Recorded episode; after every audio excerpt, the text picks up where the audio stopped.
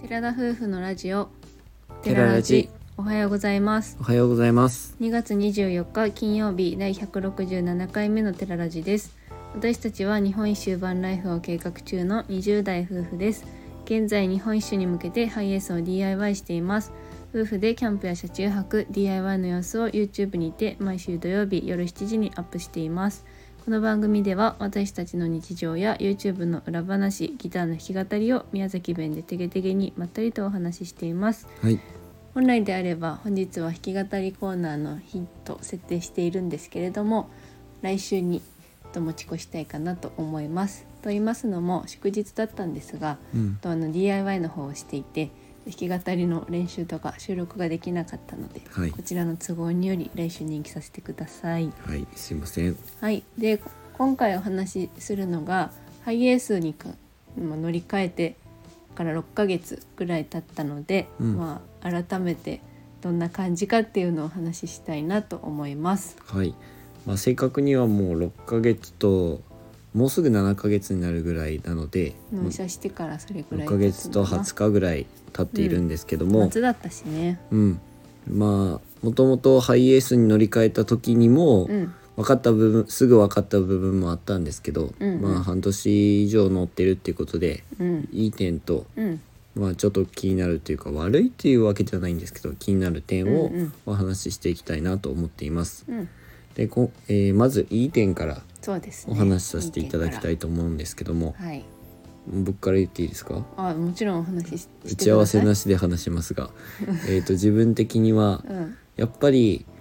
運転しやすいっていうのはがそれまはずあ、私も同じです。私もですかはい同じです。同じですか、はいあじゃあその後に言いますねもう一個。うんうん、とにかく運転しやすいっていうのはやっぱりし座席が高いからこそ上から見見下ろせるというかうんうんなんて言えばいいんでしょうね、まあ、目線が高いからこそお視界が広広がってって言えばいいのかな、うんうん、高い方が運転しやすいんですはっきり言ってはい、私が運転しやすい点といえばあのガッツミラーっていう前のねついてるミラーがあるんですけど、まあ、おそらくしゃその車高っていうか高い分それで線が見えたりとかあの曲がる時にとか、うん見えるようになってるのかなって勝手に思ってるんですけどあれがあることでより運転しやすいっていうのと周りが見周りがっていうかあの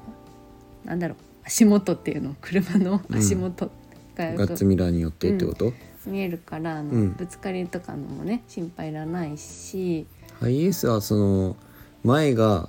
自分のエンジンが結局座席の下にあるので、そう顔がねそのボンネットのとっぺりしかてるがね全然飛び出ていないので以前うんうん僕たちラブ4に乗っていたんですけども、それと比べて圧倒的に前の距離感がまあ前よりはめっちゃ近く近くっていうかさそうだボね。ンネットがあった分離れて走っていた部分もあったんですけど、うんハイエース結構前ストンって感じだからぶつかりそうなぶつかりそうとは思うけど意外と距離が空いてて運転しやすいというかさ距離感をつかみやすいだからあ最近もう慣れて安心感もあるというかその辺がすごい運転しやすいところの理由としても挙げられるかなと思います。わかりづらい説明でしたけど分かったのか なすごく分かりづらく感じたんですけどだからニヤニヤしていたの、確かに分かりにくかったかな。そうラブフォーはねなんか鼻が長かったので、うんその分私もすごく運転しにくかったっていうのもあるんですけど、もちろん安全装置がしっかりついてる分あの衝突防止でそうだね自動的に止まるとかもね機能があったから助かってたんだけど、あれがないとあの狭い道を曲がる時とか、うんそういう時がちょっと不安ではあったのが、うんだいぶハイエースになってから前との距離感がつかみやすくなったなと感じてます。一応新しいハイエースだからかもしれないですけど、ビューモニターっていうのをボタンを押したら一応前とうんうん、そうだね斜め下らへんも見えるようにはなってるのでそういったところでも安心感はあるかなとは思います。はい、でもう一個いい点としたらやっぱり、まあ、座席を後ろ外したのも僕たちはあるんですけど、うん荷物がたくさん乗るっていうところはそうさだねすがいい点だなと思います。うん、軽とかに比べたらやっぱりなんて倍3倍4倍って高さもあるから本当に、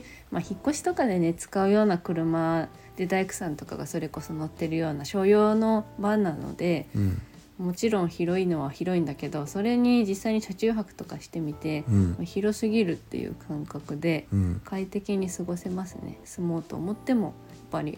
最まあ適生な活する車か分のなっねて思いました、もう荷物積みまくってても全然まだまだ乗りますってぐらい自分たちの荷物の量だったら、うん運ぶだけだったらですね、うん、あるのでめっちゃハイエースはやっぱ荷物を運ぶのには最適なんだなというふうには思います。本当キャンプする人とかにはおすすめしたい車だよね、大きなテントがあっても冬の装備であのストーブ入れたりとか、うんシュラフもいっぱいとかいろいろ防寒グッズ入れても余裕だからうん、本当にキャンプとかアウトドア好きな方にはおすすめしたい車かなと思います。はいじゃあ次はちょっと気になっている点についてお話ししたいんですけども、はい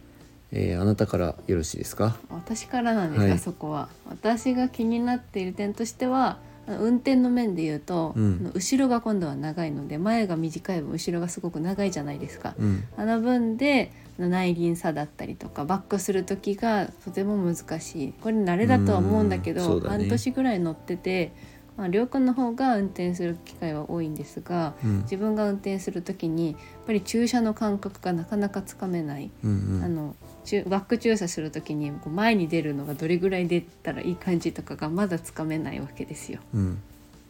とかまあそのなんだろうね車間距離とかもねこう後ろに迫ってる的な感じ感覚もやっぱり軽とかと比べると長い分なんか余裕がありそうだけどあ後ろにいるんだみたいな感覚。もうあんまりそれミラー見てないだけじゃなくて、まあそれもあると思うけど、うんまあその感覚とかもねまだちょっとつかめていないところが、まあ、うん運転しづらい点でもあるかなと思いました、ああそうですそかれはもちろん私視点だと思うよ内輪差そうですねなん前とかね内輪差は確かに気になる点はあるかなとは思あいとはます。後ろ長いからさあの前もさちょっと遠回りしないとうん後ろ危ないとか、うん、バックする時も考えないとぶつかっちゃうとかもありえると思うんで、うんそこが難しいなと思ってます。確かに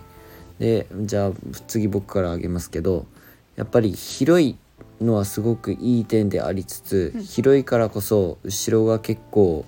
冷えやすいっていうのを最近走っていてすごく感じます。後ろが冷えやすいというよりか後ろからの冷気が前にやってきてるっていう感覚な気はしますけどあー私そう的いにうはこと。だから冷えてるからこそ冷気がやってくるってことでうんもう自分たちは後ろの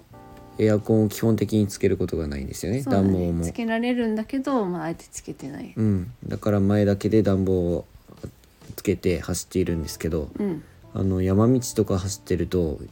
なんかカーブを走ってる時とか後ろから冷気がスーって前の方にやってくるみたいな感じで、まあ、後ろが余計広いからこそそうなんだろうなとは思うんですけどそういった部分でちょっと冬は寒いなって思うことがありました。今はまだカーテンで仕切ったりもしてない分、うんやっぱそういう冷気が